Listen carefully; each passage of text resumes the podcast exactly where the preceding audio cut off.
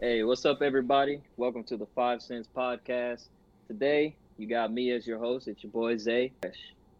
So, my first topic is um, I've been reading and seeing a lot about T.I. and his wife, and they have like a bunch of sex trafficking and rape charges, like against them at the moment in two different states.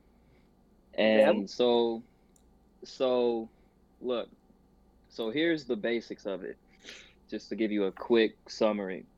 There was a lady that came out and she had it was exposed that she was like a previous like she had previously had relations with them if, if you know what i'm getting at so like people kind of discredited her mm-hmm. but she came out and was like um she basically tried you know told everybody about how they forced her to like take drugs and and like have have sex with their close friends like other rappers and you know just their friends. And when she came out with that 11 other people also came forward with not exactly the same but similar stories where T.I. and his wife would go out and like, hey, you want to come back to this hotel? Come back here with us. Come back here. You know, they would invite these women um, to you know places where it was under their control, if that makes sense. Like it was they, you know, everybody knew they were up there. Nobody messed with them. Basically, like if you scream, no one will come type shit. And so one lady, one story that I read was that she had came to i believe it was a concert. It was like or something. I think i believe it was a concert. And T.I. had invited her to the hotel they were staying at. And basically she was you know they were like trying to get her to do drugs and things. And she was like no she wanted to go home. But they wouldn't call her a uber. They wouldn't you know basically like yeah you can leave. But they wouldn't really let her leave. That's what she said. And um yeah, and she said that they like she was so they got her so drunk and basically so out of her mind that she had unconsensual unconsensual sex with them and then their friends. And that's just one of them. I haven't read mm-hmm. all of the other ones. So that was kind of something that I saw that I thought was kind of because you know T.I. was recently he's been trying to change his image um you know doing all these charity you know all this charity all you know all the things that he's been doing the foundations trying to you know motivate the younger generation to do better and stay off of the streets. Because he was locked up in 2009 for his federal gun charge and then he went back to jail the year after and he you know tried to change his life. And now all of a sudden he's got these allegations up against him uh, you know, of rape, sex trafficking, like a whole bunch of stuff.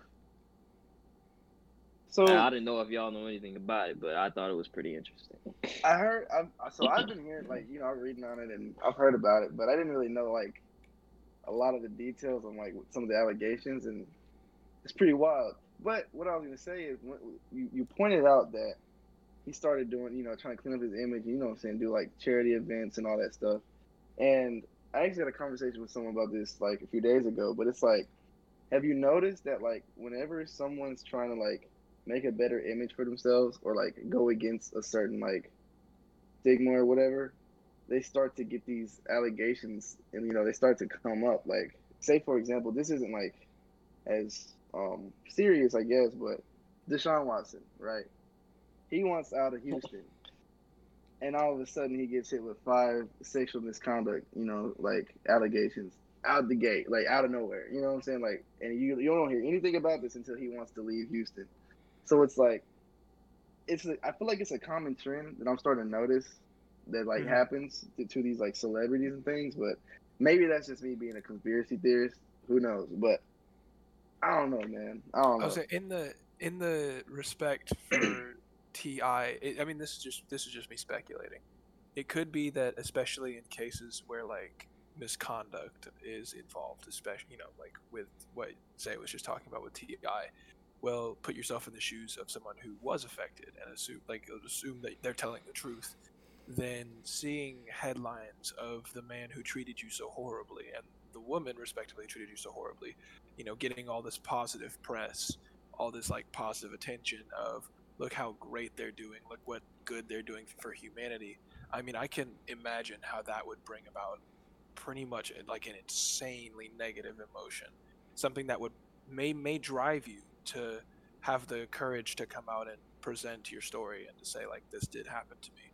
And you know that's there as far as we know they're allegations as, as to what Zay was saying. So there's no there's no real way of proving that they're telling the truth, but it would make some logical sense, especially in their case, and maybe for Deshaun Watson too. Like he's going to leave, so the the women feel like he, he's going to get away. You know, he's going to get away with this, and uh, it may be purely psychological, but uh, I can imagine that watching someone who has done something that horrible to you succeed or be looked at as a success would be torturous. It'd be awful. No, I Yeah, definitely, so- what, I definitely see what you're saying, Jackson. Hitting on that and leading more into that direction. Um, so just look this up, but the cases aren't going well because um, the accusers, the the court isn't looking at them as credible because the accusers are all anonymous. Mm, that's So tough. they won't they won't reveal themselves. You know what I'm saying? They won't like put a name and a face to the story if that sheds another perspective on it. They're just Yeah. kind of like you That's know a tough one. I feel like that's always the hard thing with a lot of these cases. Like from the perspective of the celebrity or the person who got accused, it's like they, of course, they don't believe that it's something that they did. But a lot of times, for like the people who are accusing them, it's something that they may have like buried and came to terms with for so long, and they finally see this person just kind of blowing up and going crazy, so they feel like they have to say something because they just kind of held back all this mental trauma for so long. But on the other hand, if they put their face out there and say like I'm the one who is accusing him of this, a lot of times the media who kind of like in the Deshaun Watson thing would want him to stay and he or want him to leave Houston would kind of put them on blast. I know that's the same thing that happened with like when Derrick Rose got accused of a lot of stuff, which I know that's my example. But uh, the girl who accused him, they like put her on blast for a lot of stuff, even though uh, he ended up winning the case. But even if it was true, a lot of the times the media kind of goes in favor of that celebrity. A lot of times when these girls, who, or not even girls, but just people who accuse in general, have come up with so, so much trauma that they've kind of came to terms with, that would almost be even worse, just kind of bringing that back. So I understand why a lot of these situations they kind of leave it anonymous, because even if it might not, you know, go through like they needed to, it's a lot better for them kind of mentally and for the long run. Man, you know, Nate, and now you, it's funny that you say that because I actually remember seeing a documentary around what freshman or sophomore year, and there were a lot of like, um, it was about like how like there's different like football schools, and how like some of these females were getting like you know like sexually abused and stuff by by the the football players, but the school would brush it under the rug for their image, you know, and they would like, you know, try to cancel this fem said female for Mhm. trying to you know come out and say something for it, you know, because it's trying because she's trying to ruin the image of said football player, but he's like the star of the school or something like that, you know, and then Yeah. like, and then it's probably that's probably what's going on right now, you know, like you. Ne- but the thing is, we'll never know. Mm-hmm. Yeah, because you gotta think to like to like that school or that team, like that's their next million dollar jersey sale or ticket sale or lead advertisement Exactly. downtown. But to like these girls, like this is the person who like abused them and like harassed them, almost ruined their mental for the, probably a long time in their life, if not the rest of their life. So it's understandable kind of on both sides to where a lot of these accusations do come up in some really interesting times, but I feel like there's also a push that kind of causes a lot of them to come out and kind of say, I just like can't bear it to see kind of this person get away with this anymore, that type of thing. So Yeah.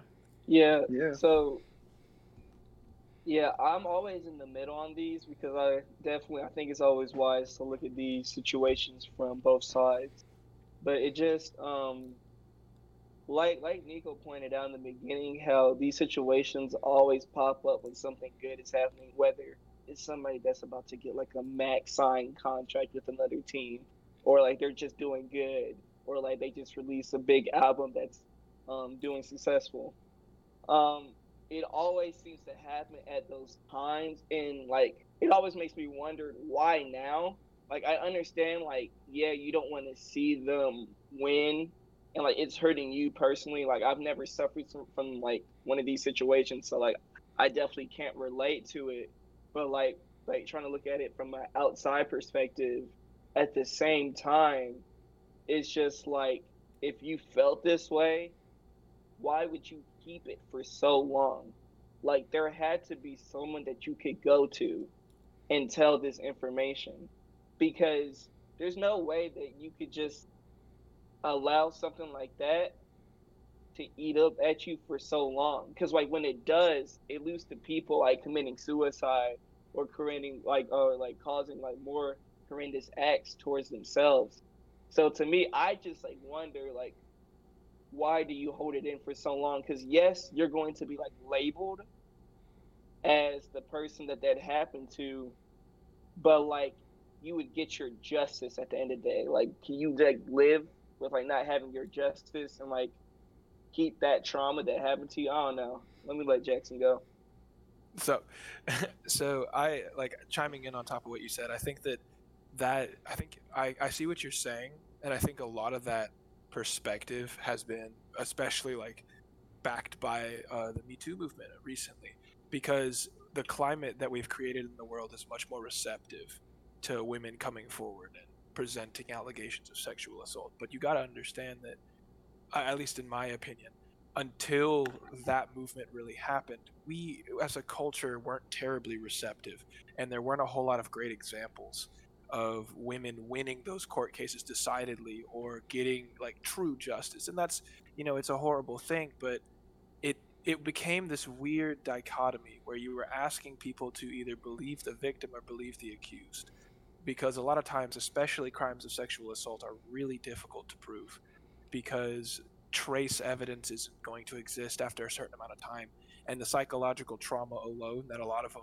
like genuinely put on the victim or the alleged victim, I should say, is going to make it where they're like they're not likely to report it. They're not likely to report it early, especially.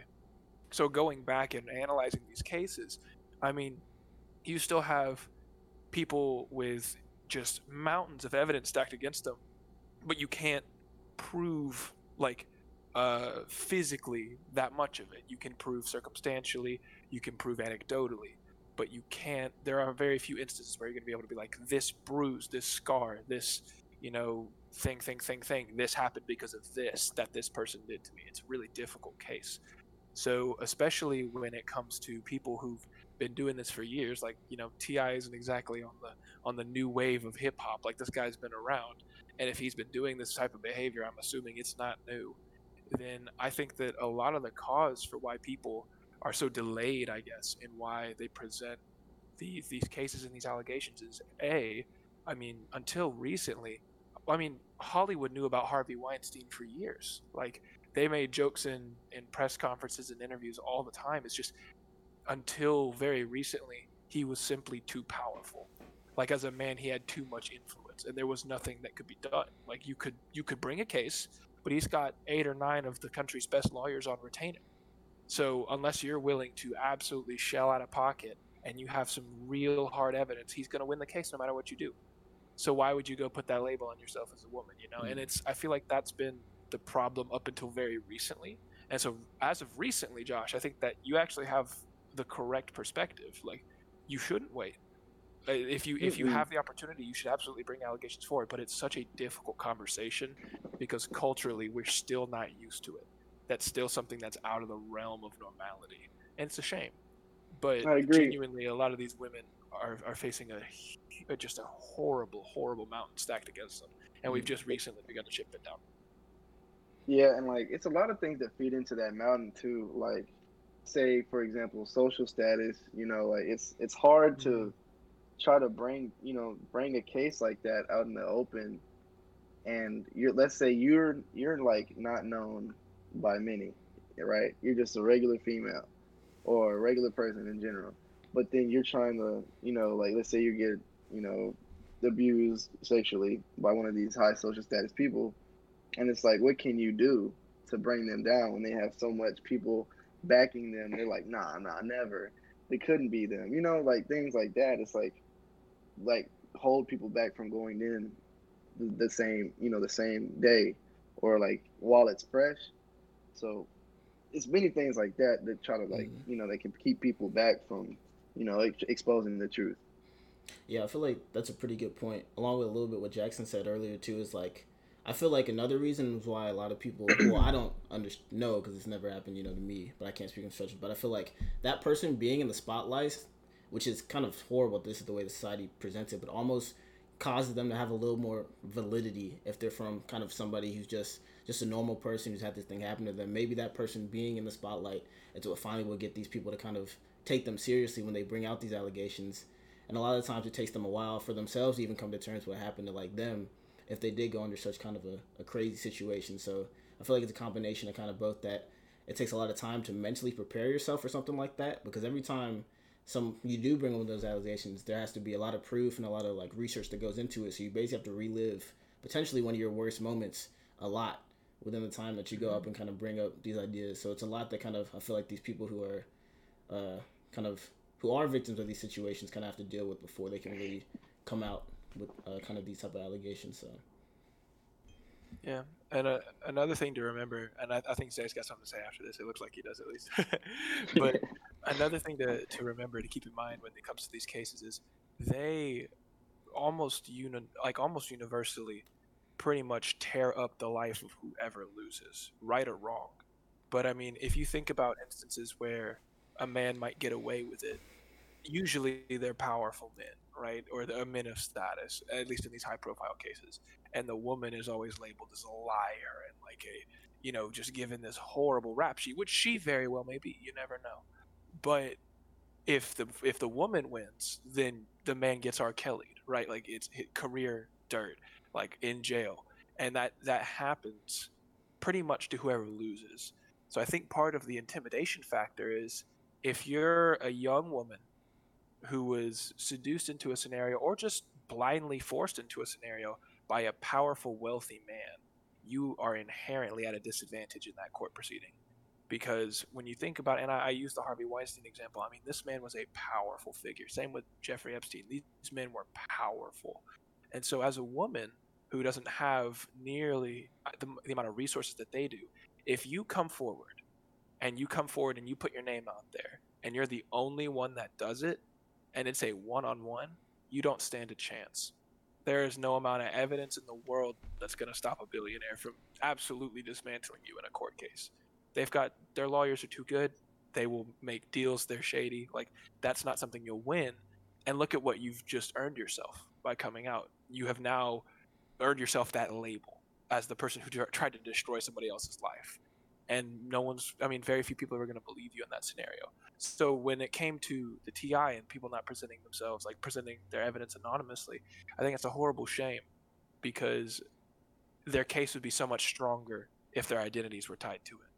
But simultaneously, by tying their identities to it, they make themselves targets. And it's mm-hmm. one of those arguments where, like, well, you know, you can argue that they should be they should be confident enough in the fact that they're telling the truth to make themselves targets. But you're dealing with a powerful man, and to be honest, there's not a you may not win that court case right or wrong.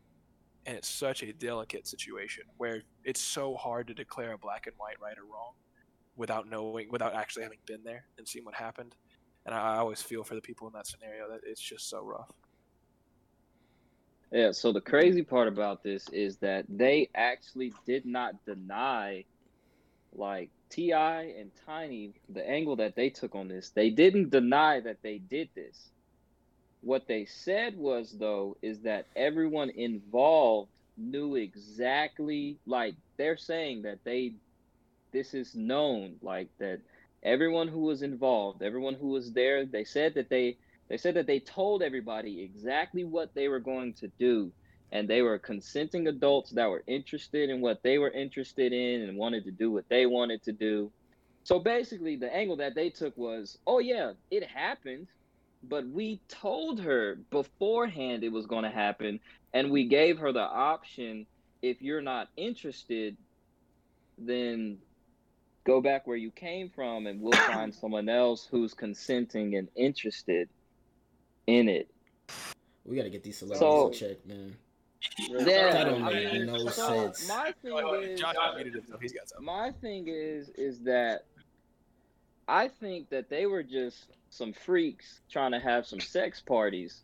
I think that's what it was. Dude, all them celebrities be weird. Like I'm that, I'm dude. not sure exactly weird, if bro. they did what they said and like the other people were consenting, um, and knew that it was going to be a sex party where everybody's just banging everybody. But I was going to touch on an angle that uh, Jackson and you, all of you actually, were coming from. When these women bring up these allegations to these, you know, men, um, for example, let's say a football player, right? This guy's 19, he's in college, football star, you know, projected to be an NFL pick, and then you just have this girl that just is a normal girl, you know what I'm saying? And she just happens to go to the same school. Well, let's say nobody knows, but an allegation is brought up against this football player that he sexually, you know, abused this young woman. So, right or wrong, nobody knows because let's say she waits until he gets the contract, until the NFL drafts him and he gets the contract. She waits and she doesn't say anything until then, and then she brings it up.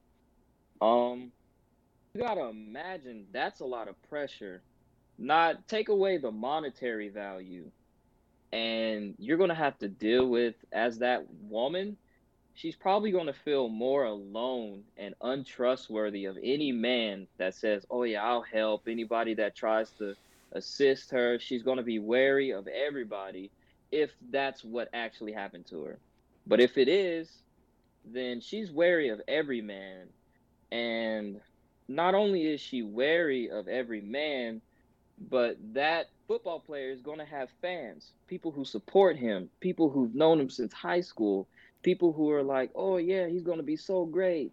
And you know, people are freaking crazy nowadays. So imagine if football players can get death threats and get their their um their properties broken for missing a game-winning field goal, what do you think is going to happen during the whole process that cuz you know it takes a long time for a court case to actually cuz it takes a long time. So during that stretch until it gets into the court and they're, you know, doing whatever they do, imagine what she'll have to deal with the threatening letters, the slander on her social media. Regardless, he's going to have people that blindly believe in him because they're his fans, they're his family, they're his supporters. And they're going to look at it like this okay, well, this guy is going to be an NFL player, he's going to be here in life. This is just a normal woman. How dare she try to destroy his path to, you know what I'm saying? How dare she try to destroy his path to greatness because he's going to be something.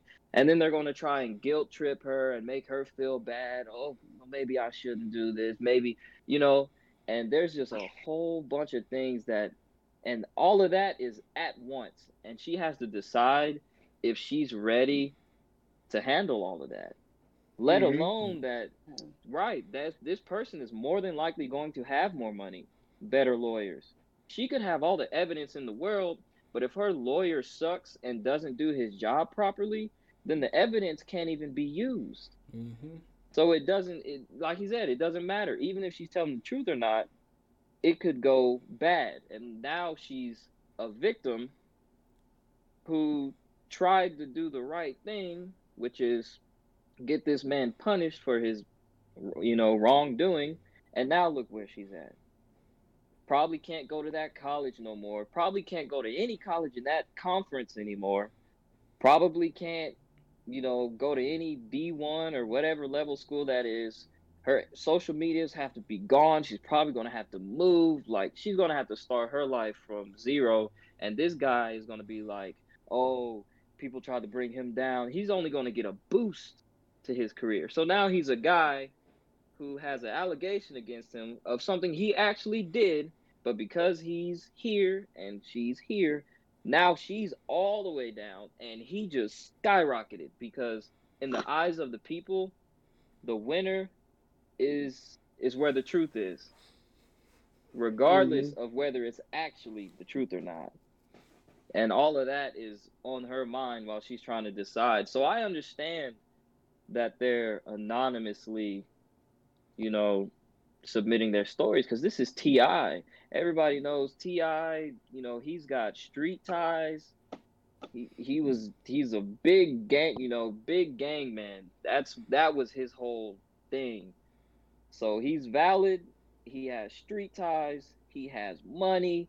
He's a I guess some people would call him a a legendary figure Mhm. because he's he's he's had He's great movies he's act iconic great movies he's acted in. He was one of the top artists you know when he was when he was hot he was one of the top artists of his time. You know he's he's got his own label. He's signing new artists. Like he's he's you know he's ti and these people are probably just normal girls who were fangirling so hard they're like oh my gosh he invited me back to his hotel and they gotta go to work at eight in the morning or they gotta go to they gotta go to class next week. Like these are just normal people. They gotta go back to their normal lives and you know they're probably scared just very afraid. Yeah, because if they do end up coming out with it, like they don't have the, the TI money to hire security to follow them around the whole time. This you Mm-mm. know uh, trial's going on, or they don't have the lawyers who can you know hit them up with restraining orders for all these crazy emails and stuff that they're getting every day, and their DMs are going crazy. So it already takes so much for them to kind of accept what they're hap- happened to them to begin with and bring it up. But then to realize the kind of the change that they're the complete change to their life that's going to happen if they do come out, it makes a whole lot of sense that they're coming out anonymous instead of actually putting their name to it. Yeah, I don't think it should be taken as, uh, you know, a black and white thing like Jackson said. I think it should be, okay, both sides submit your evidence, and we'll, you know, what I'm saying we'll go from there. That's Mhm. the start, not a, okay, well, who is this guy, and what does he mean to society, and who is this woman? It shouldn't be looked at, you know, it shouldn't be looked Yeah, at it like not. that. It should just be a, okay, she said you did this. I'm not saying you did, but you But show should me how you probably defend. Yeah. Yeah. show me how you didn't. Tell me how you didn't. Mm. Especially You know? because they said they came out and said that they they did do it. They just she just didn't understand that she signed up for it. they That's did it- crazy. From a, Yeah. from a Yeah. legal, from a legal That- perspective, yeah. that defense is not. That is horrible, bro. The fact that our society they- is set up to that's a agreed it. legitimate response to an allegation of sexual assault is crazy. They literally said, "Yeah, yeah," and like, That's what I'm saying. Like, that's Pretty somebody's life, much. bro. Di- Didn't they know that we were gonna do that? Like, Yeah. I think I think they knew that. Yeah, As a Like, like you know it's one of those it's one of those instances where it's like like exactly what you were talking about Zay. it's just such a like the situation has always been delicate when it has to when you deal especially with sex crimes but because of the like exactly what you were saying the vast disparity among a lot of these figures it just becomes so so touchy because you've got a situation where no matter what happens someone loses. Like there is a there's a definite loss to somebody's life and it's so hard to prove that it's the right person you know? And that's that's what i 100% agree with you on is like those proceedings you know basically you say okay this is what you're accused of. Show me how you didn't do it right? Innocent until proven guilty. Exactly. because because of the way that a lot of the system can be manipulated basically innocent until proven guilty can work counter to the victim a lot of the time. And it's not anymore innocent until reasonably guilty. It's innocent until proven guilty. And because a lot of the evidence that can be brought up physically in a lot of these trials is trace it becomes so difficult to pin somebody. I mean you really have to have them dead in the water if you're going to pin them for something that really are there are only anecdotes and circumstantial evidence for especially something that heavy. Because you know just like you were talking about a lot of these people don't have the ti money for these lawyers. And a lot of these ti money level lawyers even if you are just dead in the water guilty can get you a plea deal or can find some way to construct a defense that will draw the proceedings out long enough that you won't actually see jail, see jail time you know like they're they're good at their job that's why they, they're worth ti money and it's just so unfortunate that it has caused.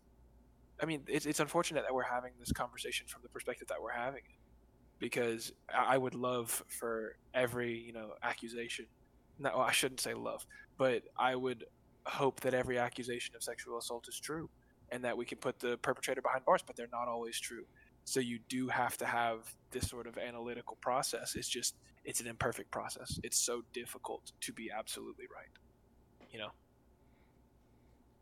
It's just Yeah. I think I think Oh. one way the, the the best thing we can really do, and like from our you know from where we are is just just try to be more aware of you know just how relevant that how often you know sexual misconduct happens. You know, I think what was it? There was like a there was like something going around TikTok where it was like I think only two percent of women in the world like haven't experienced like sexual harassment. We actually talked about Some- that uh, the first time that we hung out, and it was a UK study. Ninety-seven percent of the like I think it was fourteen hundred women that they surveyed in the UK had experienced sexual harassment. It's crazy, man. So it's like as men, we just have to be more wary and more responsible, you know. But I don't know. It's a very tender topic for sure. So, anybody else before I? All right. So, a little subtopic that I think is pretty funny. Pretty funny. Speaking of women, I saw a very interesting post on Instagram. This was very interesting. All right. Bro, hold up, bro. You can't Speaking of transfer with speed. Speaking of women, No, there's no way you just thought that that was going to be in transition. Like we just Oh, talked about hell no. I had no look. I had no other look. That I was no that was a other segue way. built for Paul Wow. Lark Brewery. That was a, a Wow. well built segue. That thing had to be sturdy I for that had, one. Look, I had no other. I just had to say it. I had no other way to explain it. So look, I was on Instagram, and I saw this post. So there was this girl that went on a date with this dude. Well, the no, the dude took her out on a date, right? He paid for her food, right? He paid a hundred dollars for her food. For both of them. Where did so they like for both for I'm both of them, he paid a he paid a hundred dollars for the both of them, right? So he took her out, he paid for her, and she took a picture of the receipt and she said, Too bad this guy was nice, but I gotta cut him off. And um so it went further on to elaborate that she was like, So I went and looked at the receipt and he only left a five dollar tip. So she said, I felt bad, so I left a ten dollar bill on the table for the the waitress, and then she was like, you know, too bad this guy doesn't know that I'm about to cut him off. The reason why she cut him off was because he only left a five dollar tip. Now I was I I was already feeling some type of way about that post. But then I went to the comments. The comments. It's the dangerous game. and bro. these these people were wholeheartedly agreeing with her. They were saying things like, "Yeah, seeing how he tips shows how he um he treats everyone." And I was like, the fact that I they really started to get personal. Like, oh yeah, he's a if he's a shitty tipper, he's a shitty person. And these people were just agreeing. Like, hell yeah, he, he's a he's a dirt bag because he he left a five dollar tip. Now, see, here was my thing. I thought the fact that he left anything was already um was already something seeing as the fact that since he paid for the meal i would like to think that if he paid for the meal then it should have been on her to leave the tip. Out of you know because it's like yeah he took you that. out but That's like it, in modern day nobody you know like like come on we got to be a, at least a little fair here a little fair. You can't you can't just take a girl you really don't know you don't know it. they're not dating or anything you know so this this isn't a girl he's dating this is just a girl that i guess he's interested in and he's trying to pursue So you don't even really know this girl. You're already paying, and it's like, wouldn't it wouldn't it be fair for her to leave a tip? I mean, so I feel like let me oh, you got it. You got it. let, let, let me let me take it over. All right, all right, all right. So first off, it's crazy to me how it, what it sounds like in the comments is they didn't even give the man a chance. Who knows what background this man came from? Who knows if he wanted to talk to this girl so bad that the spare money that he had, he put into paying for her food. Did anybody think about that? Like one hundred dollars. Well, no, they actually attacked him, saying that, um, well, he shouldn't be broke. He's shouldn't be cheap. He he shouldn't. should have... have. Okay, I don't- no, okay. I'm- no, no. That that was my exact reaction. So I'm I wasn't really even going to touch on the topic of tips because I I know that that's a hard industry. They barely get paid anything, and tips are what they, you know, what I'm saying that's their bread and butter. Yeah. And always tip. That's just Mhm. you know it whatever you have to tip always tip but the people in the comments didn't even look at it from that perspective they didn't think about they were just like well he shouldn't have taken her out if he was so broke he you know like they completely destroyed this man Nah. See, Didn't my even- issue.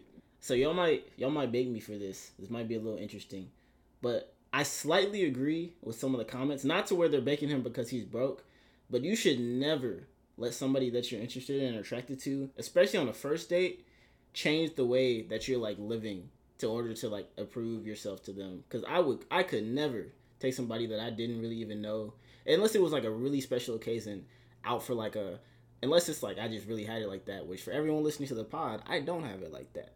But if I did have it like Not that, a- then maybe. Get it there. But you got to know your own worth first before you try to act out of pocket to impress yourself to somebody else. Because like if that person that you're trying to take out really does care about you and is attracted to you, it doesn't matter really where you go to or what you. It's as long as you're invested in what you're doing true. and what That's you a do. It shouldn't have to be a, a hundred dollar meal, which you know to some of the big ballers listening that might not be that much. But to me, a normal ass college student, no sir. Cheddar. so Cheddar. we're going to Cheddar's, that two for So twenty at look. Chili's type shit. Nah, See, no, nah. no, Another no, thing, no, no, another no. thing. I, I Hold swear on. to you, if you out here taking girls to Cheddar's, I'd have backhand you for talking about some another Why, thing bruh? was here's nice ass here's here's what I is thought good. was funny did you see? Did you see that face? Here's here's what I thought Hey. was so funny. Here's what I thought was hilarious. She got upset at him for leaving a five dollar tip. And I'm thinking, okay. She was like, so I decided to for myself. I'm thinking, okay, if five dollars ain't enough, she's about to pull out, you know what I'm saying? She's about to go by percentage and actually do the gratuity. So if it, if that's a hundred dollar meal and Probably twenty would be on her high horse Yeah. like she like she was acting like um then that's like a fat like twenty dollar tip you know what i'm saying? That's like a twenty dollar tip. But it made me laugh that she then only left ten dollars on top of his five. It's always That was the my and other so female i'm like so talking really, about if you think about the difference right? The difference between their two tips was five dollars. You're telling me you're about to completely cut this person off for five dollars. Five dollars. Yeah. Bro, like she don't know what's going on in this man's life, bro. Like, what if this man just paid all his bills, paid all his credit cards off, and then he had just enough to take her on a date, bro, because he really wanted to hang with her. And then next week he getting that fat paycheck, bro. He get, Hey, and I think- Hold up, I, I hope Jackson. I hope that's the Wait. case. But if he paid off his credit cards, and he could have just used them. So I mean, I, I, Yeah. hold up, Jackson, real quick. Hold up, Jackson. Real I'm just quick. saying. Okay, well, okay, from Nico's perspective, part of the problem is if, like, let's say, like, let's go ahead and play along with what Nico said, that it's more of the look that, like, he just put what he had into the day and tried his utmost best. The problem nowadays is the fact that he had, like, that he thought that that's what he had to do. Because Mhm. some of these people are holding themselves to these ridiculous standards, thinking that like they're Michelle Obama. Like, you're not built like that. You do not deserve that on the first date. You don't. But they're sitting here thinking that they're just entitled to something that they're not entitled to. And then that goes into the point when we want to talk about everything should be 50 50. I agree, everything should be 50 50. But then we don't want to act like that when it comes to certain things. We try to keep the traditional only on certain things.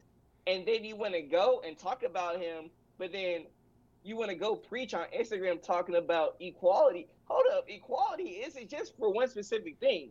Equality is equality for all things, and that's what we're trying to reach. so why are we out here just trying to twist and turn stuff, man? That's so crazy to me. That's so crazy to me. Bro, it'll never Bro. make sense, bro. It'll never make sense. 'Cause people don't Go use ahead. the thing inside of their skull. I'm gonna let this man Jackson Yeah. go, and I gotta I gotta react to what this man Josh just said, bro. Absolutely. I was I was about to I was about to come in here with a with a pro and a con to what Josh just said. I was gonna hit him with two. So the pro is, and this is this is something for our listening audience. So recently, uh, I had never done this before, but recently, as of like four or five months ago, I had downloaded that that fancy app Tinder just to see what was going on. and bro, I'm not gonna lie to you. I think it's funny. Like it's a, it's a funny app, and I think if you use it in a in a jovial manner, it can be entertaining and like not a terrible thing to add into your day. But man, some of the profiles that you see, and it's like not. It has nothing to do with who they are, what they look like, or anything like that. But when you look at a profile and you read the bio, and the bio starts with "If you ain't six foot, don't talk to me," and the next one is "If you ain't if you broke, don't talk to me." It's like look like look look look look look i know what you mean. I know that you have an ideal and you're on this app to speak out that ideal and i respect that but your language is inexcusable because and i don't mean to highlight this as a particular double standard but i know for a fact that if my bio started with some outlandish comment about what i wanted in a woman that would be immediately looked down on. And I, it's in the same way I'm looking down on these on these profiles, just because I think that that sort of attitude is ridiculous. So very much to back Josh's point, I have taken people I did not know that well on rather expensive dates because I like the restaurant. And you know what? If I don't like you, that's fine because I'm eating good and I don't care. like, like I'm, I'm straight. I don't. There's this restaurant in Auburn called The Hound. Fire, absolutely fire. If you're a podcast listener and you're in Auburn, absolutely go by The Hound. It's phenomenal. Get the meatloaf. Jackson told you to. But that, that's one of my Oh, favorite heard. restaurants. You eat And so, like, meatloaf. you if- go to a if I'm- restaurant to eat meatloaf, bro. No, dude, you don't understand. Go to your grandma's house, bro. Bro, this no, man no, no, straight up off of Johnny Oh, Test, man. bro. That's right. No, no, no, no. Y'all, y'all got me. Y'all got me messed up. No, y'all, y'all got me messed up. Trust me, this meatloaf is good. And if y'all come down to Auburn, I'll take you to this restaurant. You ain't got to get the meatloaf, but trust me, it's the best meatloaf I've ever had. So yes, I go to a restaurant and I get the meatloaf. And like you know, it's a it's like a semi-expensive restaurant. Like for two people, if you get you know two people, drinks, dessert, and like a full spread, eighty to hundred bucks. You know, not that bad. And yeah, I've taken people on a first date there, not because I want to do impressive, because the food's good. And I guess this is the this is the point that I would make to to kind of like this is a this is the con to the argument. And it's kind of in line with what Nate said. I think that when it comes to something like tipping, you need to be aware of what you can and cannot spend. And it's it's not that hard. Divide whatever your check is going to be by five, and that's twenty percent. And you know that's a, that's a healthy tip. Twenty percent is a good amount. So you know if you if you want to go to a nice restaurant, understand that it's not the sticker price. Like it's gonna there's going to be a hefty add-on. You're gonna have to shell out another bill of some denomination, right? But that being said, I do think that taking into mind not just the actions that the guy committed, but the attitude. I mean, I get where a lot of these people in the comments are coming from, but that is a huge generalization. I mean, you guys yourselves named four or five possible reasons for that $5 tip. And you don't know if the service was just bad. None of us were on that date. You have no idea. So I feel like while while absolutely the point stands, you know, say you're a person who has been in the restaurant industry before and you know how important tips are and you don't ever want to tip beneath 15%, that's fantastic. And that's a conversation that you can have with that person. But I think immediately coming with the ban hammer because of it, regardless of the reasoning, isn't necessarily the right move. Only because you don't know if the service sucked. You don't know if he was struggling financially. And until those details are evident to the public, it'll be hard for the public to make a decision. So to come out and make it a public point with that limited information kind of gives the wrong idea. It's a little disingenuous.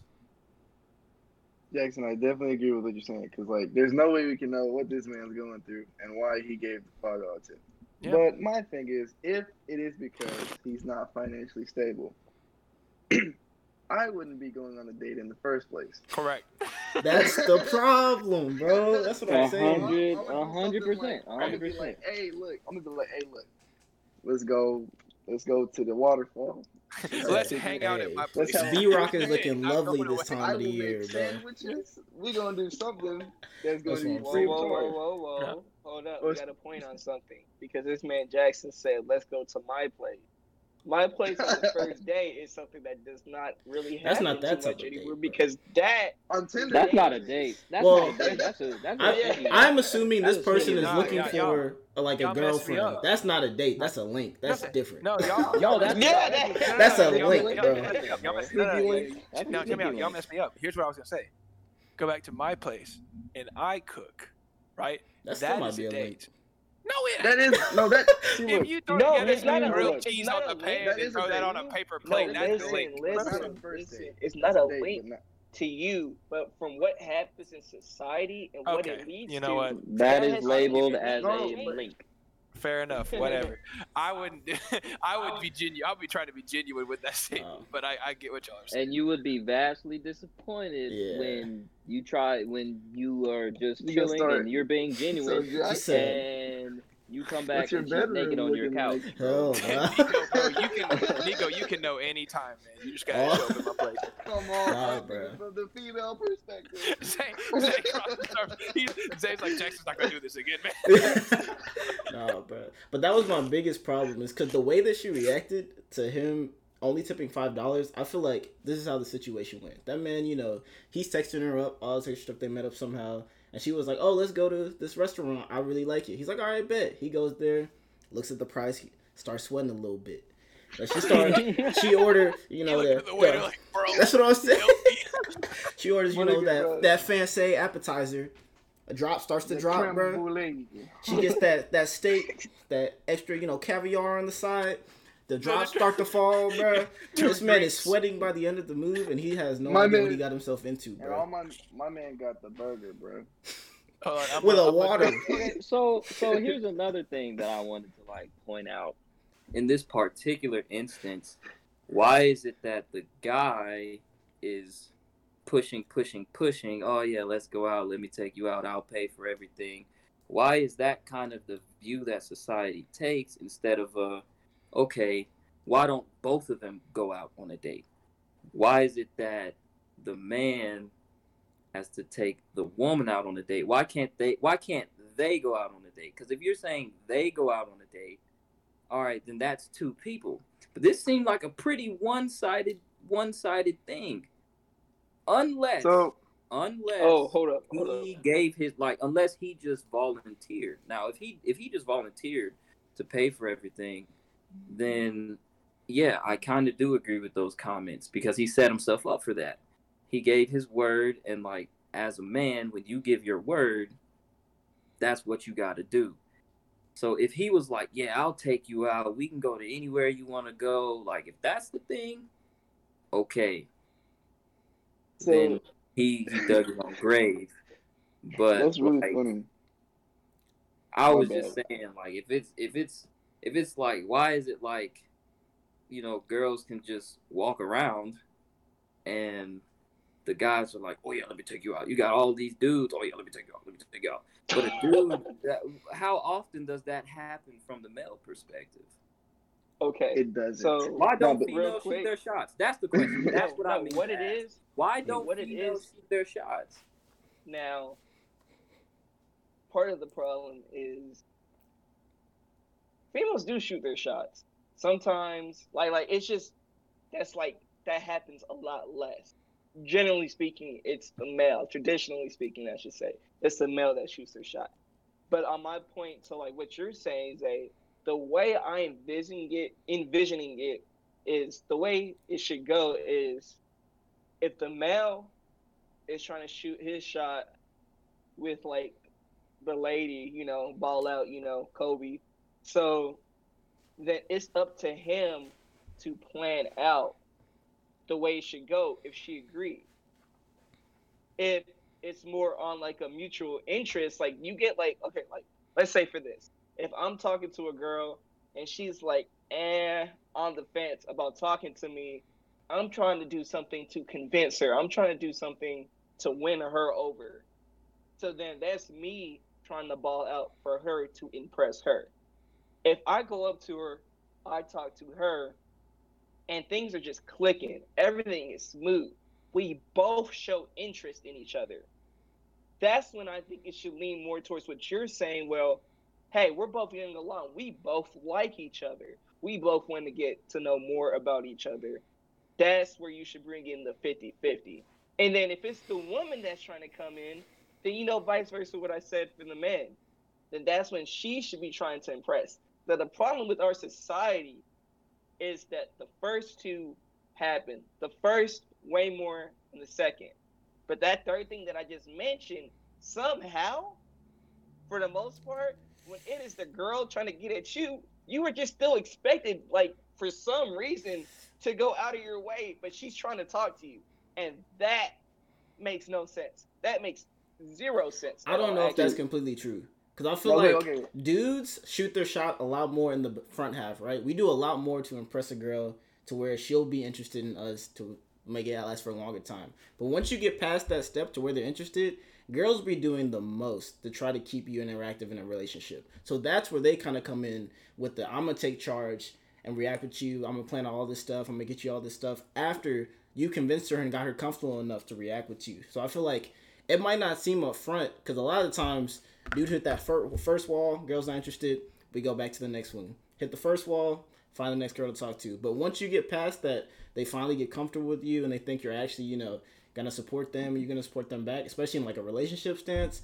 And even nowadays, a lot of times outside of relationship stance, that's a whole nother conversation. But girls will do a lot more to keep you kind of involved and interested once they actually get interested in you. But it does for compared to no, a dude, I- it takes a lot longer for them at least from my perspective, what I've seen, a lot longer for them to get comfortable with you to a point that where they're willing to do that and not So- think it's a waste of their time. I have a question. So, do you guys think that chivalry chivalry is dying? So, like, I feel like, I feel like, as far as like chivalry and like just the status quo of the man having to be the one to provide and all that stuff, and like you know just be a gentleman, paying for meals goes along with that. And so, like me personally, like when it comes to like first dates and stuff like that, I typically do pay you know, just because like I don't know, I just kind of feel like it, you know, like, Yeah, I don't you, think you about ask her on a date. That's yeah. fair, that's That- fair. That's what, Yeah, that's yeah, what yeah. I'm you ask, saying. Like, you, if you, you ask, her- you pay. you ask, Yeah, her, of hey, that's that's a given. But But once, Oh, it, yeah, but like, like, like, like y'all were saying though, like once it's a mutual thing, like man, oh, I don't give a fuck if I'm exposing this shit, man. I probably like in, in one of my old relationships, man. I probably got paid for one fucking time, bro. We were together for like almost two years, bro. It's like okay, once once it gets to a certain point, bro, there's got to be like a, you know, what I'm saying, it's like, come on, Yeah, I feel like that's more the female than it is like- your problem, Yeah. bro. no, Yeah, Yeah, I yeah, gonna that that's was a a I'm saying, Nico though. That's what I'm Praze original right there, my guy. No, that's what I'm saying, So, bro. so Nico, Nico, to to address your point of chivalry being dead, I think that there's a there's something to be said for the argument of well, if okay, well, if it's dead, right? Assume assume chivalry is dead, then what is the obligation to perform chivalric actions for whatever word that would be, right? And so I think that it would be hard to argue chivalry is dead simply because as a society, it's kind of set up to where men need or should or are expected in some degree Yeah. to behave in a chivalrous manner. We're expected to pay sometimes, you know, and a lot of these instances, you know, whether or not they're financially equal, that's a coin toss. But I think to your point, I would argue that I don't think chivalry is dead, but I think that a lot of the rules have changed because along with the movements that kind of empowered people in society, a lot of people take some actions that traditionally would have been seen as chivalrous in the wrong way, or they don't enjoy them, and that's you know perfectly fair. It's whatever their liking is, but very much in the way that you said, no one paid for you. Yeah, I'm sorry about that. That sucks, but but the the I guess the point I would make is does that invalidate the idea of chivalry because she didn't pay for you? I would argue that's a her thing. like like they were saying, I'm not sure that's a that's a all all women thing. No, Um, and I wasn't but- trying to make that. You No, I know you weren't. I know you weren't. I know you weren't trying to generalize in that regard, Nico. All I was saying is that, say, for example, she had offered to pay. Does that mean that chivalry's dead any more than her not offering to pay would be? Because technically speaking, chivalry would imply that you pay. So if she offers to pay, is she countering traditional norms or is she just trying to act in a healthy way in a relationship? And that's why I think when you argue, is chivalry dead, a, from a societal sense, maybe, because I think the rules have changed. I think it's less about men trying to be this weird knight version of what we once thought we should be, and more like, okay, let's put a let's put a healthy foot forward, and women not being the damsel who needs everything done for them, and now being like, no, no, no, I'm a part of this relationship. We're going to be healthy together. Whatever that means is what it means. So from a male from a male perspective, I would argue that is the root of chivalry, but traditional chivalry is dead. So I agree. would you call chivalry? Would so imagine you got these dudes and like I think that I think that chivalry is not dead, but I think that men have now changed the name of it it, to some degree, and I think men see being chivalrous as being more weak nowadays, and you're more of a say simp. simp. You're more, you dare say- Simp. you're more of a no, simp. don't you dare say Simp. simp. I think that, that that's what they changed it. So imagine you see a dude and he does everything for this girl, everything, and she doesn't have to do anything because he chooses to do everything for her, pays for everything, buys her all this stuff. You know, she's at home and he's rubbing her feet. You know, what I'm saying he's doing all this stuff, and in his mind, he's being Not rubbing chivalrous. But feet. you put you put him on the internet, and I guarantee you, bro, I guarantee you, nine out of ten people are going to tear him up and call him a simp. And nobody wants to be a simp. But at the same time, at some point, you do have to be chivalrous. So I think the chivalry isn't dead. The line, I think the line between being chivalrous and being a simp has gotten a little bit closer in everybody's views. I don't think in real in reality, a simp and someone who's just doing what a man should are two completely different people. I think Mhm. it's completely different, but I think that most people think it's actually a lot more similar. And nobody wants to be a simp. Nobody, you know what I'm saying? Nobody, they don't want to well not nobody but you know like i just feel like it's looked down upon more than it is a, um appraised if that's the word or It's- praised yes. it's looked down upon more than it is praised because it's like you got this movement now. You got this movement where dudes are like yeah we need to boss up. We need to be kings and we need to show these women our worth. And and then you got these women that are like oh yeah yeah we're women. We're powerful. And then you got just two sides butting heads. And they're like no you should do this for me. No you do this for me. That's how it should be. No you should do this for me. And it's just a you should you should you should and nobody's actually doing a damn thing. And nothing's getting anywhere Yeah, and I feel like that's where, and that's where like it comes into play where you have to draw the lines and like you know develop the boundaries and what you want in your relationship with that person. You know, Mhm. because one person could want one thing in his relationship, say, you know, he doesn't mind paying for all this stuff and just paying bills and you know everything. He doesn't care because he feels like that that's what he wants to do and he wants to provide 100% for his woman. Like, and that's perfectly fine. You know, some men want want to be the completely opposite. Like, hey, well, you pay half of this, I pay half of this. You know, it just depends on what said person wants. So I definitely agree that chivalry isn't necessarily dying, but the definition's starting to change, and it's based on personal perspective.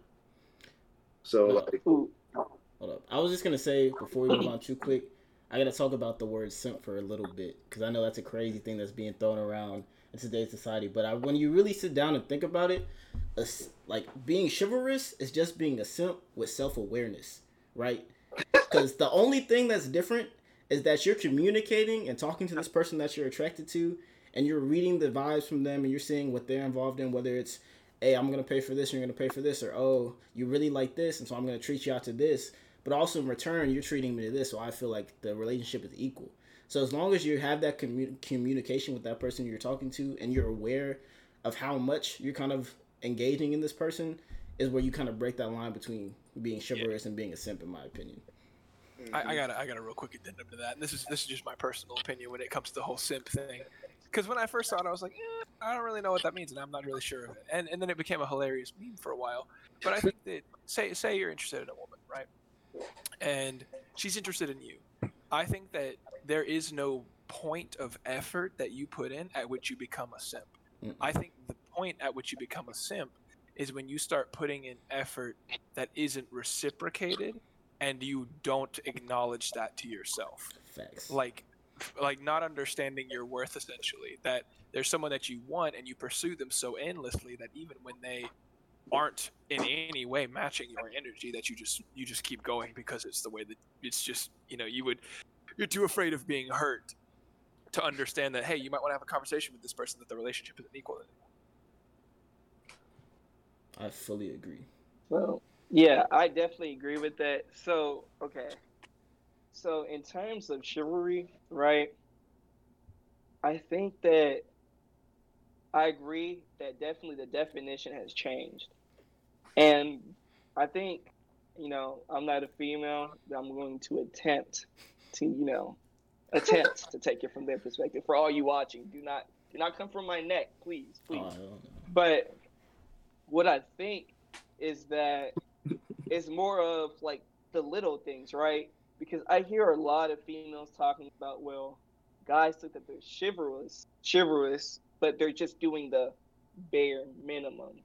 And I'm listening like, what is this bare minimum you're talking about? Please define that. Please, please define that. And so what it is is like for chivalry, is changing into like you more like I guess um Jackson like pinpoint a couple, a couple of the things like you paying attention a little bit, being a bit more attentive to things that are going on into the relationship, and you like coming up with surprises every once in a while that aren't normally expected. When you're out here trying to do the little things, that shows that you're truly valuing that other person, that significant other, and that's where technically you don't have to do any of that, but you're choosing to. And that's where the chivalry is coming in. But just like Nathan Jackson said, when you're doing that stuff and they're not caring, they're not acknowledging it, and you're not acknowledging that they're not acknowledging it, that's where the simp comes into play. And nobody wants a simp. Nobody wants a simp. It's just it's just the fact. And on top of this, there's another side of things well where you know, we always have the debate about do you want to be a future or do you want to be Russell Wilson? And that thing right there, oh my gosh. For the Don't Get me streets. started on that. fault. Because literally, literally, not not saying this is all of you, Elbow. but some of you will want somebody to be a Russell Wilson to you and a future to everybody else. And that's not possible. Because I you're one on. you're just quick clarification i got so confused when you were talking about you i didn't know you had started addressing the audience I thought he was talking about- I, I was like, don't oh, I was like, I don't want no. no Russell Wilson. i don't know what you're talking about He said, anyway Uh, continue, yeah. continue. no. And that's what I No. was saying. Like, I think the line between, like, the line, I think everybody sees the line between simp and chivalry closer than what it actually, than what it actually is. Like, I, I personally don't think that they are the same thing. I think that if you do those things for your significant other, well, I think you're supposed to. I think if you do that for your significant other, that just shows how much you're invested, how much you love them, how much you're, you know, continuously thinking of them on a daily basis. And but where it differs is like What what y'all said. If it's not being done back, if it's not being reciprocated, if you're not getting that same energy back, then you are most definitely tweaking and you need to reevaluate Yeah, here's here's here's an interesting thing that I will bring up, and this is just a thought that I've had while we are having this conversation. I think that from the perspective that we've presented, simp is a derogatory term for a man who is being taken advantage of, that is being given to him by other men to try and make him aware. And that's why it comes across. No one wants to be a simp because we, we mean it with some pretty harsh intent. And that's because when you see your boy being a simp, it's like, bro, dude, like I don't want to be the one to tell you that she's not treating you right, but she's not. And like this is not adequate for you. You deserve better. And like that as as dudes, we often don't convey serious items like that in a in a serious tone. It's a lot easier to grill somebody or, or put them on the flame and just let them know that that's their mistake and they need to be aware of it. And so having a nice four letter term that you can throw around all day long, that makes it a lot more concise than having to try and prove your point. No, I think that is facts for sure. I feel like the way that society is kind of is built around kind of just relationships, especially nowadays, it's more of like you fall in love with the idea of this person, like the idea of this relationship you have, without actually communicating to them what both of you want out of that relationship. And I feel like that's a lot of the times where the simp comes from is because they think that this is what this person wants. They're checking off all these boxes of, oh, I'm supposed to do this, this, this, and this, and then they'll fall in love with me. But when reality, and if you're not communicating with that other person and your significant other and really figuring out what both of you want to improve from and get from each other, there's no set of boxes you can check to make that perfect. You know what I mean? Man, and what is crazy is, isn't that you know the whole point of dating, or or am I just losing it here? Or That's what I'm No, saying, better bro. yet, no. this thing That's in what the I'm last saying, 15 bro. years that we Mhm. created called talking.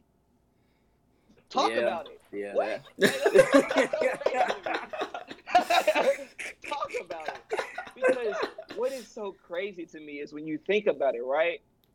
That's the whole point. You're trying to find somebody that your ideals match with uh, their ideals or mesh with their ideals. Because there are going to be some men that they want to be that man, but they just want to take care of you. They're going to pay for everything. They want to be the breadwinner. And there's going to be women that they want to be carried. They don't want to have to do anything. But there's also the opposite. And you have to find somebody that matches with what you want to do. The problem is these people both go in with their ideals, not ever really addressing how the other feels until they get into an actual relationship. Like, Yeah. how did you skip that part of communication where you're supposed to figure out how things are going to work, how things are going to progress as you try try to start like entering that phase of a relationship? Go ahead, go ahead. So I think what it is is that people expect the relationship to be exactly what they want right off the bat. So what I think what it is is that nowadays they expect it to be exactly what they want out the gate. So you got girl A and guy B. Girl A meets with guy B, they go on dates. She thinks he's perfect, no problems, right? They start dating the moment she sees guy B acting any different than her ideal of him, she doesn't want to address it. She doesn't want to work on it. She doesn't want to talk about it. She dips, and that relationship is over. Just like that. It's done because, oh, he broke out of character. He's not what I thought he was. Gone. And same for guys. Same for guys. They'll meet this girl and think, oh, she's this, that. She looks good. Her ass fat. Yada, yada. Whatever. Whatever may float your boat. right?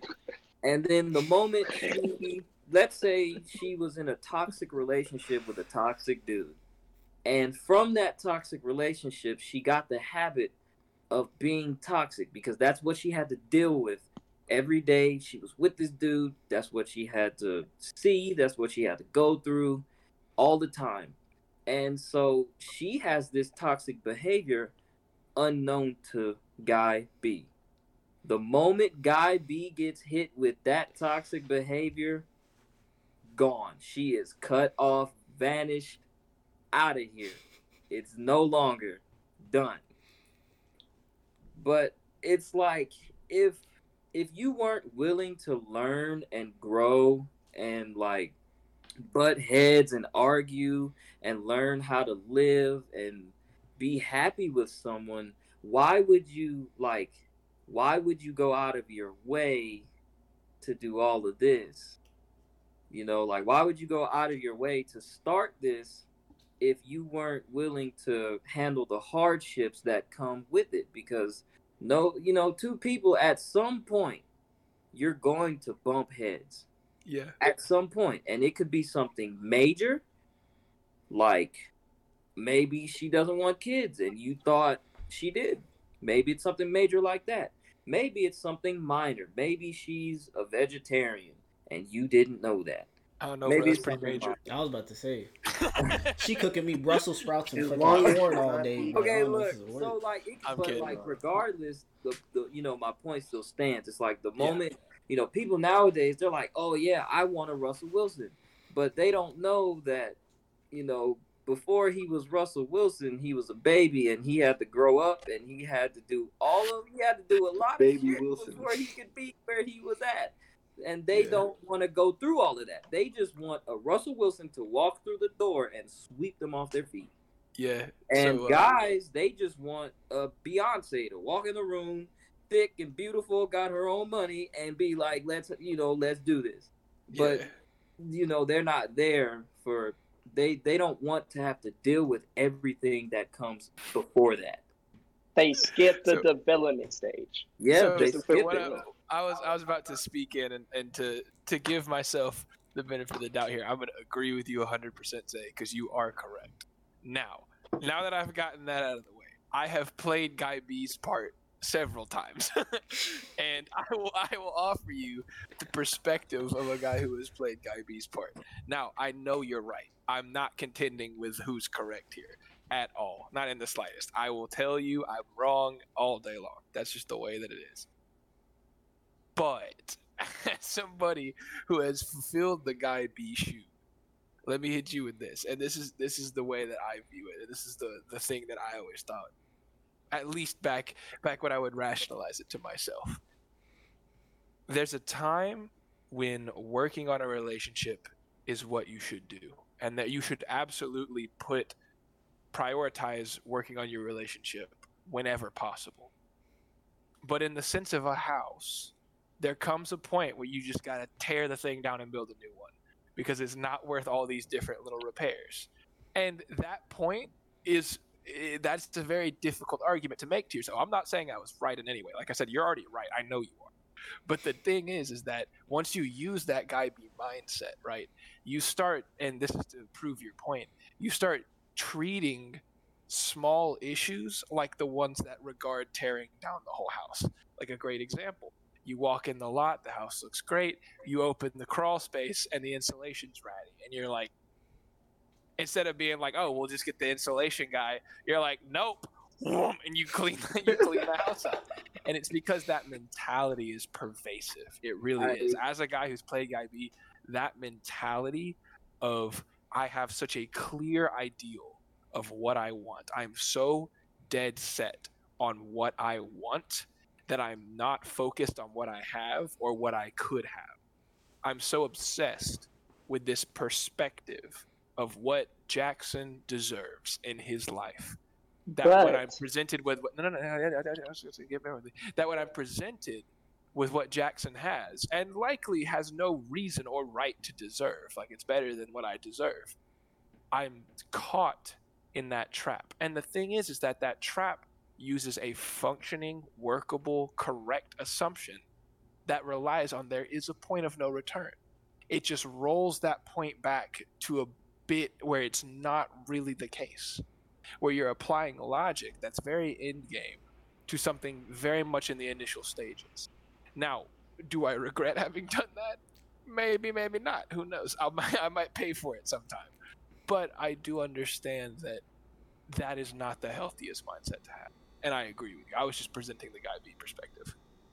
One thing, real quick, as much as I get on this man's case all the time for the guy B perspective, there are a few things that you could actually take away from it, like not settling. So for what Jackson said, right? He has a standard that he wants. He knows what he's looking for, and you shouldn't let anybody like that you meet lower that. But what I'm thinking is more along the lines is that when you find that person that's going to be your person, they may not fit what Jackson's talking about. Like they may not be what what he thought he wanted, but he's to realize that that was just a thought, and that he found something better. He found something that's worth trying to fix instead of destroy and rebuild, or you know, not buy and just go buy new. So like now he's realizing that okay, this is something that I want to work on. I want to go ahead and fix the installation unit. Oh, one of these floorboards are broken. You know what? I know somebody that can come and fix it. And you know, he's going to take his time trying to fix it and then keep on moving instead of just cleaning house. And that takes you finding the right person. Now, I'm not going to get into oh, everybody has this perfect someone and all of that. But you know, when you find a person that you're you're down for, you're going to be willing to, you know, start weighing options and figuring out stuff. But and the difference Go there ahead, is Zay. too. A lot of the times before Zay goes, I just want to throw this in there. The person, if you're willing to put in the effort to like fix and talk about the problem, you also have to make sure the person you're talking to is right there with you on that same mental space to improve and fix it as well. Uh oh. Bruh. He's Do you need to fix anything? Hey, break. Do you need to fix anything, Nate? Uh, hold up. One second. He's so. Nico, I like your poster. I, I was forgot to trying comment to fucking dude. I Thank was you, trying to decline a bro. Fuck, I saw. I I I accidentally. So I was trying to hit decline, but I clicked it and it opened up like the whole Mm, screen, and then I Alright, had to hit decline at the. You're Man, good, bro. Yeah, you're good. You're good. You're good. You're. Yeah, you're good. You're good. You can continue. We're at Alright, uh, 135 right now, by the way. Do y'all We're want to probably like a couple cuts. us to- and We we Oh, I probably- got one more. In Yeah, actuality, one we're more. probably at like one. I'd say 20, like 120, 125. Yeah, I, I think one more topic will be good. Then we can cut anything that needs to be cut. Okay, so the last one is what I was talking to y'all about. Is how do you? Well, I'm not even gonna ask how you feel about it. I'm just gonna say it, and y'all can speak on it however you feel like. So I'm sure that everybody has that acquaintance or that friend. I'll air quote friend, friend because your definition of them may vary, but that friend that really you don't really, you know, like y'all don't talk like that, y'all don't hang out like that, and they only kind of seem to come around when you can do something for them or when they need something or you know, when you're convenient pretty much. And so when you start matching the energy that they give you, like once you realize, hey, you only come around when I'm convenient. And when they try to come around when you're convenient, you know, you ignore them, you don't respond to them, you kind of just let it be. Why is it that, like, in some cases, that person will then start to try and paint you in the negative light? Oh, you're fake. Oh, you're this. Oh, you're that. Because you're simply matching the energy that they were giving to you. that victim mentality, bro. No, yeah. They don't want to. They don't want to lose what they got. You know that that uh that that opportunity to gain. You know, so they want to do make you feel bad. You know, and try to try to gaslight you in a way to make you feel bad, and you know, stay there with them and keep giving them what they want. You know what I'm saying? hmm And those are the people you gotta cut. cut. Yeah. Also, another perspective is sadly, some people are just like oblivious. They're just so oblivious to like no regard. Like they actually genuinely didn't see themselves as that person till they realized what you were doing to them. Does that make sense? Mhm. So like they Yeah. they were just going around thinking that what they were doing was fine, not realizing that they were fake until you started matching that, and then they they still don't look back for some reason to reflect on what they've done. They just start focusing on what you've done, And I just think that's a problem with them as a person. Like, I don't understand how you can't seem to like comprehend what you're doing to somebody, but when they do it back to you, you have a problem and you still don't take the time to look back and realize, wait, my bad. I was in the wrong. And then, you know, work on it. So that's that's another perspective right there. I feel like that's a really good point because I feel like the difference between those friends and like the friends that like you're actually communicating with a lot is the maturity level that you have, and that's why like a lot of the friends for me who fall into that category of somewhat fake are people who I probably met in like high school, like the beginning of college, stuff like that. Is because as we've developed, I like personally I've gotten a lot more mature in like the friendships and the relationships I had, but they're still on the level where it's a lot of surface and surface and just give and take, and more of just a improving each other. Because unless you run with a circle of people who really pour out into you the same thing that you pour into them, it's not going to last really long.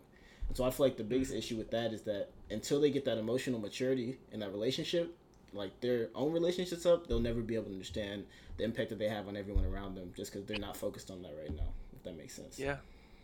Yeah. No, I'm a I'm a call to senior year psychology class to classical conditioning, and it's uh, do y'all remember? Do y'all know what Pavlov's dogs are?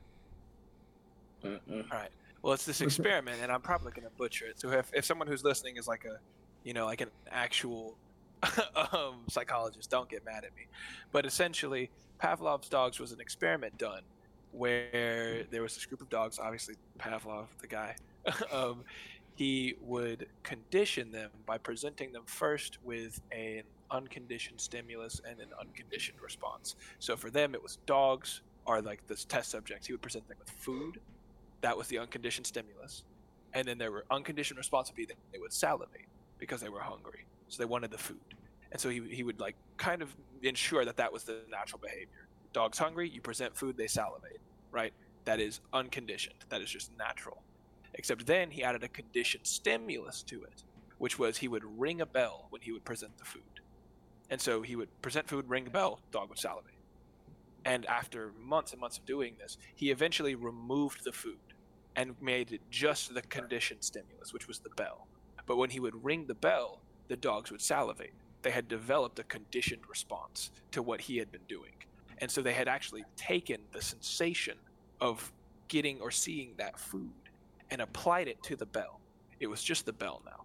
And it, it's a it's a type of conditioning that can work in people, but we're obviously a bit more complex than dogs, so it has its limitations. But in the sense of a give and take, it's a really good way to look at how people adjust to change. And so, Zay, when you brought up that friend that's consistently fake with you, I think the issue is that they are the dog. And instead of hearing the bell and salivating, by being fake with you and not being reprimanded, they are assuming that that is the fabric of y'all's friendship. Right? It's a conditioned understanding that this is how you work. So when you switch it up and you take the food away, they start under they start being like, "Whoa, like why is this different? Like what's going on?" And the issue is that they have misunderstood their own actions by a complication of you not telling them because they're not aware what they've been doing. So now all they understand is that you've removed the component of your end of the friendship. They were conditioned to believe that it was equal because there was no indication for them to think it wasn't. And so now that you've taken your end away, you're the bad guy because they're like, "What is this? like, like this is unfair. I'm being treated poorly." When in reality, it was the fact that they were treating you poorly earlier, but because you were being kind and being understanding, you gave them the benefit of the doubt and just kept letting them get away with that response. Yeah, I definitely hmm. agree with a lot of that.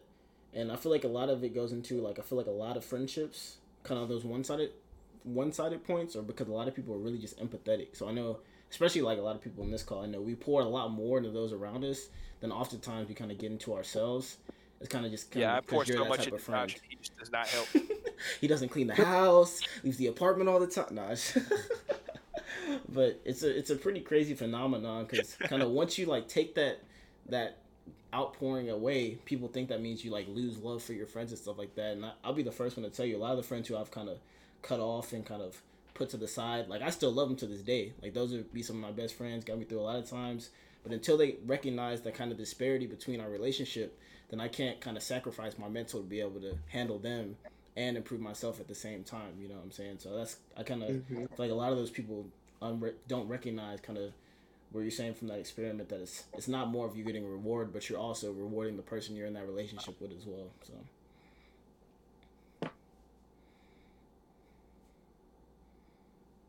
Wise words, man. Wise Yeah. I um. I think that that study really hit the nail on the coffin right there because it showed actual evidence that it's just something that beings do. So, yeah, I, I we hit the nail on the coffin right there. We so bees, Oh, yeah. broads, and niggas, bro. All of them. That's what it sound like. Problems. That's what. Well, not like definitely though. Yeah. All right. Thank y'all for listening to the Five Cents Podcast. It's been a very uh, interesting episode. Insightful. And uh, we hope that you'll give us a listen and possibly listen to us again. And just to remind you, I'm Zay. I was the host, and the panelists were Jackson, aka Cho, What's up, everybody? Josh, Mr. Hotshot, yes, sir. Nate, aka King Nate, Yes, sir. Appreciate y'all for coming out. Hopefully, you'll join us on the next one. Nothing And- or nothing. bitch. if you don't watch the next podcast, my you boy fall into the Nico, bitch aka Nakuzi, bro. Man, Alright, y'all that's- disrespecting Nico. Y'all were talking. Run Nah, it back. No, I meant that it was a slideshow. He Bro, said, this man said. like, We gotta do it again. no, no, no, no, no. That that, had, that was Nah, endearing. That shit was good. Like no, we good, bro. well, thank you guys for tuning in, and we will catch you guys in the next podcast. Peace. See ya. Peace out. All right.